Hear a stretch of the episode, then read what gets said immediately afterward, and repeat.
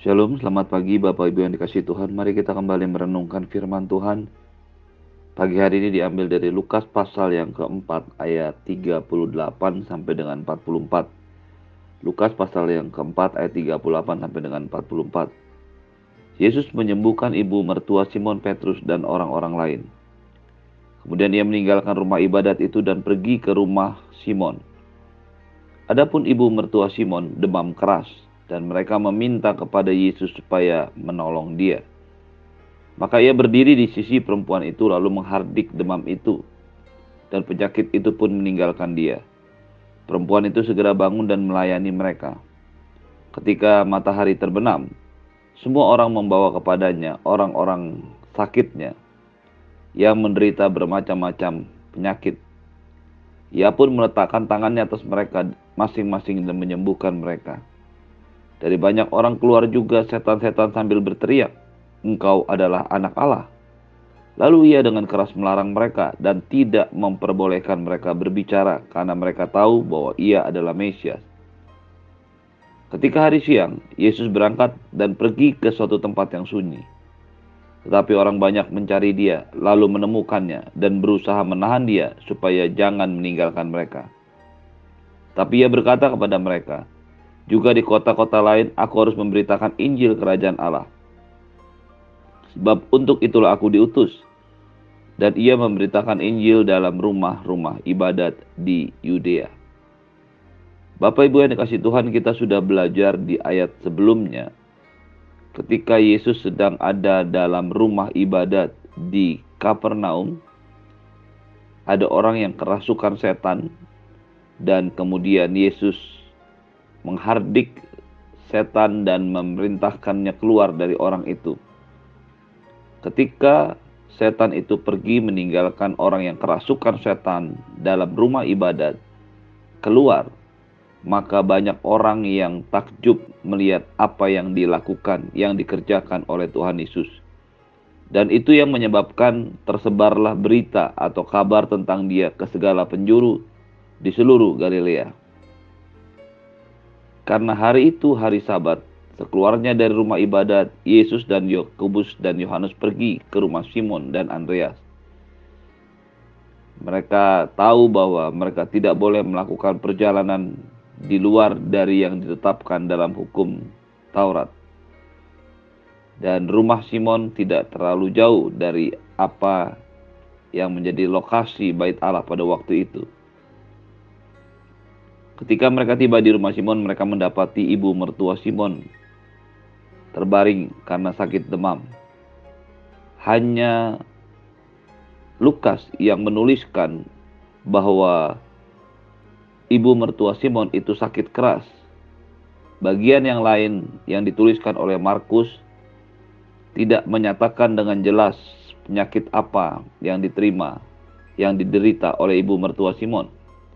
Matius pun tidak mencantumkan bahwa perempuan itu sakit dengan demam yang keras.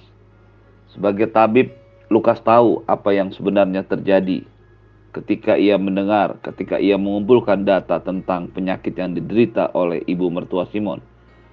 Mereka meminta kepada Yesus supaya menolong dia, menolong ibu mertua Simon yang sakit demam keras. Yesus berdiri di sisi perempuan lalu menghardik demam itu dan perempuan itu pun dan penyakit itu pun meninggalkan dia dan perempuan itu segera bangun dan melayani mereka. Menarik untuk kita renungkan pagi hari ini. Ketika Yesus melayani, ketika Yesus sedang melayani di rumah Simon, dia menemukan data, dia menemukan fakta bahwa ibu mertua Simon sakit. Yesus menyembuhkan dan menghardik demam kita mengerti bahwa Yesus sangat peduli dengan situasi atau keadaan rumah tangga. Apa yang terjadi dalam keluarga-keluarga itulah yang menjadi perhatian Yesus. Ibu mertua Simon yang sakit dan sakitnya demam keras disembuhkan. Perkawinan di Kana yang hampir menjadi peristiwa yang memalukan bagi pemilik pesta pun diubahkan Tuhan, dipulihkan Tuhan melalui mujizat air menjadi anggur. Yesus sangat peduli dengan kehidupan rumah tangga keluarga. Dia bukan hanya melayani di rumah-rumah ibadat, atau di bait Allah, tetapi juga dia melayani ke rumah-rumah. Ini menunjukkan sebuah perhatian yang sempurna dari seorang Mesias Juru Selamat. Tuhan tidak hanya ingin memulihkan gereja, tapi Tuhan juga ingin memulihkan setiap rumah, setiap keluarga yang ada. Sehingga apa pun masalah yang ada dalam rumah, dalam keluarga, itu juga yang akan mampu diselesaikan oleh Tuhan. Ketika Yesus datang dan menyembuhkan perempuan yang merupakan ibu mertua Simon, hal itu menjadi sebuah bukti bahwa Yesus sangat peduli dengan kehidupan, dengan masalah yang terjadi dalam tiap rumah tangga dan keluarga.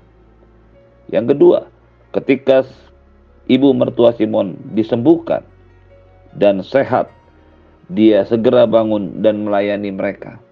Penting untuk setiap kita sadari, setiap orang percaya, setiap orang Kristen, bahwa ketika Tuhan sudah memulihkan, menyembuhkan hidupnya, dia harus mengambil bagian dalam pekerjaan Tuhan. Dia harus bangun dan melayani mereka.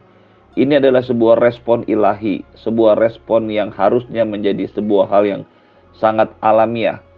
Ketika seseorang dipulihkan, ditolong, disembuhkan, diubahkan Tuhan, dia harus segera mengambil posisi untuk melayani Tuhan, untuk bangun dan melayani Tuhan. Dia tidak boleh tinggal dalam penyakitnya. Dia tidak boleh tinggal dalam kelemahannya. Dia harus segera bangun seperti orang yang sudah disembuhkan dan kemudian melayani Tuhan. Setiap kita yang bertemu dengan Tuhan, mengalami pemulihan Tuhan, harus bangun, harus bangkit dari keadaan kita, lalu melayani Tuhan. Ketika perempuan ini menyadari bahwa dia sudah sembuh, dia bangun. Dia tidak menikmati masa-masa kesakitannya karena penyakit itu bukanlah sesuatu yang menyenangkan. Dia bangun dari tempat tidurnya karena dia sudah sembuh dan melayani mereka. Ketika Tuhan memulihkan hidup kita, kita harus bangkit ke dalam kehidupan yang baru. Ketika Tuhan menyelamatkan kita, kita harus hidup dalam hidup yang baru. Ketika Tuhan memulihkan hidup kita, kita harus mengambil sikap iman yang jelas, hidup dalam hidup yang baru, dan kemudian melayani Tuhan. Melayani Tuhan, melayani mereka yang melayani Tuhan adalah sebuah pekerjaan pelayanan yang dapat dilakukan, yang harus dilakukan oleh setiap orang percaya.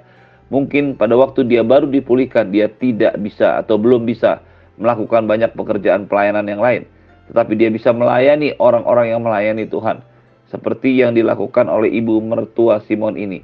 Dia belum tahu apa pun karena dia belum mendengar pengajaran tentang Yesus.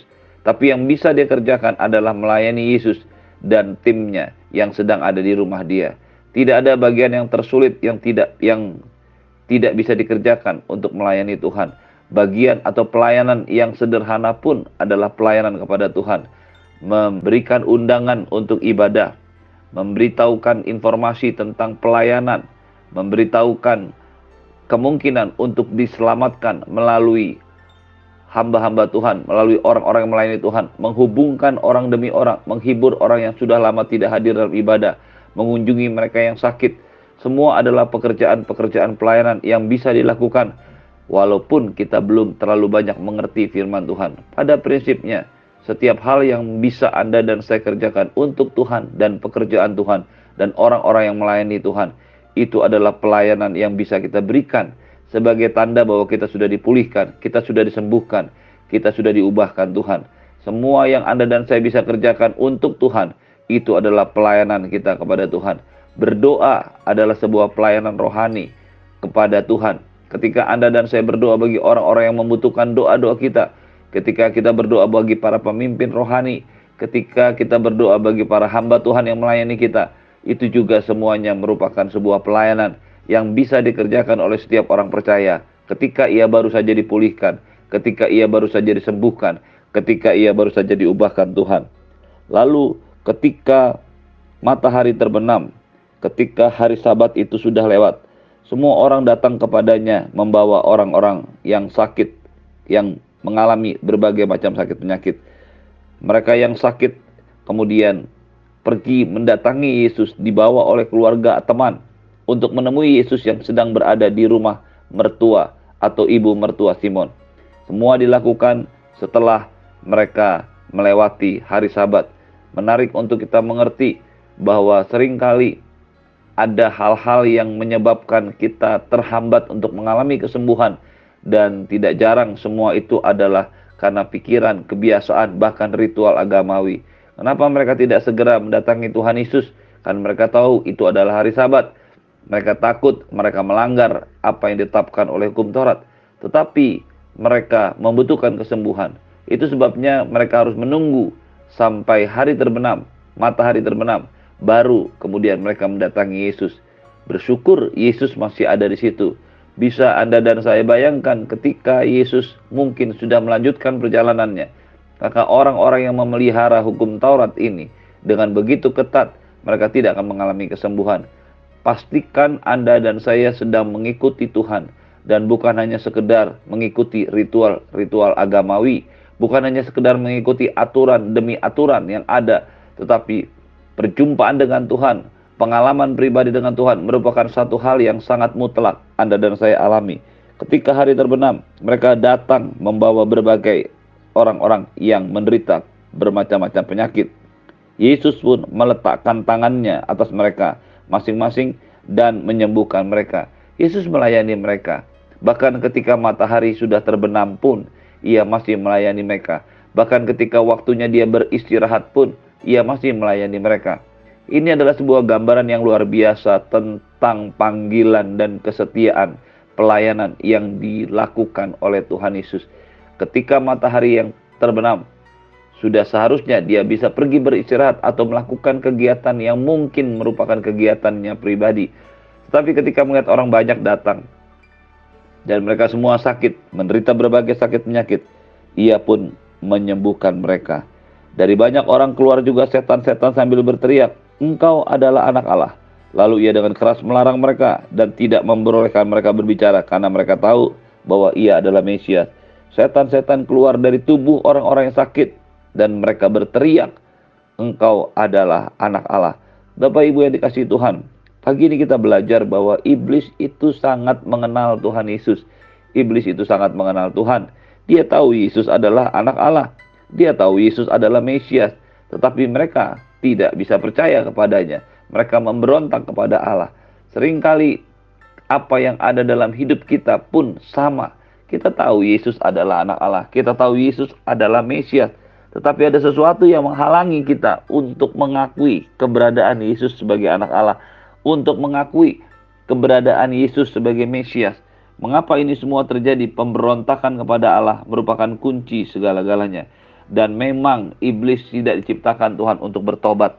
Memang iblis tidak bisa bertobat dari semua kesalahannya. Menjadi menarik buat kita renungkan. Apakah dalam hidup kita sehari-hari, hari ini, kita sedang melakukan hal yang sama yang dilakukan oleh si jahat. Atau kita sedang melakukan hal yang dilakukan oleh Allah dalam hidup kita. Allah mau memulihkan segala sesuatu. Allah mau merubah segala sesuatu. Allah mau menyembuhkan. Allah mau mengubahkan. Allah mau mengembalikan kita semua kepada rencananya yang sejati. Rencana yang besar atas hidup kita. Manusia diciptakan segambar dan serupa dengan Allah. Diperlukan pertobatan demi pertobatan. Diperlukan pengakuan demi pengakuan. Diperlukan keluasan hati, kelembutan hati untuk berubah dan tidak menjadi sama dengan si jahat Si jahat tidak bisa berubah walaupun dia tahu yang dihadapi adalah Yesus anak Allah, Mesias. Ketika mereka melihat bahwa banyak orang sakit itu disembuhkan dan hari sudah semakin malam, Yesus keesokan harinya ketika hari siang berangkat dan pergi ke suatu tempat yang sunyi.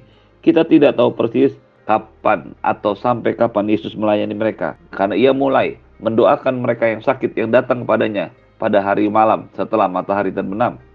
Kita tidak tahu kapan dia selesai menyelesaikan semuanya. Tetapi satu hal yang pasti, keesokan harinya ketika hari mulai siang, Yesus berangkat dan pergi ke satu tempat yang sunyi. Apa yang dilakukan oleh Tuhan Yesus? Markus 1 ayat 35 mengatakan Yesus pergi pagi-pagi benar ke taman untuk berdoa. Mungkin dia memerlukan istirahat karena semalaman melayani orang-orang yang sakit. Tetapi satu hal yang pasti, ia menghindari mereka semua dan pergi ke tempat yang sunyi untuk berdoa. Pastikan Anda dan saya mengalami situasi yang sama. Bahkan ketika kelihatannya kesuksesan sedang terjadi dalam hidup kita, Anda dan saya tidak boleh melewati waktu-waktu pribadi kita dengan Tuhan. Diperlukan sebuah konsistensi rohani untuk selalu terkoneksi, terhubung dengan Tuhan. Dia, Yesus, tetap fokus dengan Tuhannya, dengan Bapaknya.